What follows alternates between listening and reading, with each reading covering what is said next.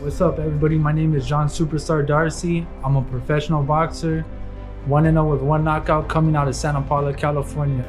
Why are you fighting? Why did you decide to fight at a professional level, John? To be honest, I'm trying to just help my mom and I'm fighting for a better life. Okay. How'd you get into boxing, John? How tell us how it started. To be honest, it started when I was 13 in my homie's backyard. We got gloves on. We, we went at it, and ever since then, I found out with the sport. I told my mom to take me to the gym in Oxnard, the PAL, and it all started there. How long you been boxing now, John?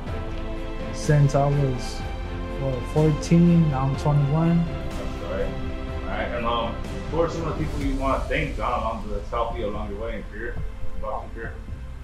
Who are the most impactful people? I want to thank my mom, my family, Jesse Cortez, Peter Tucios.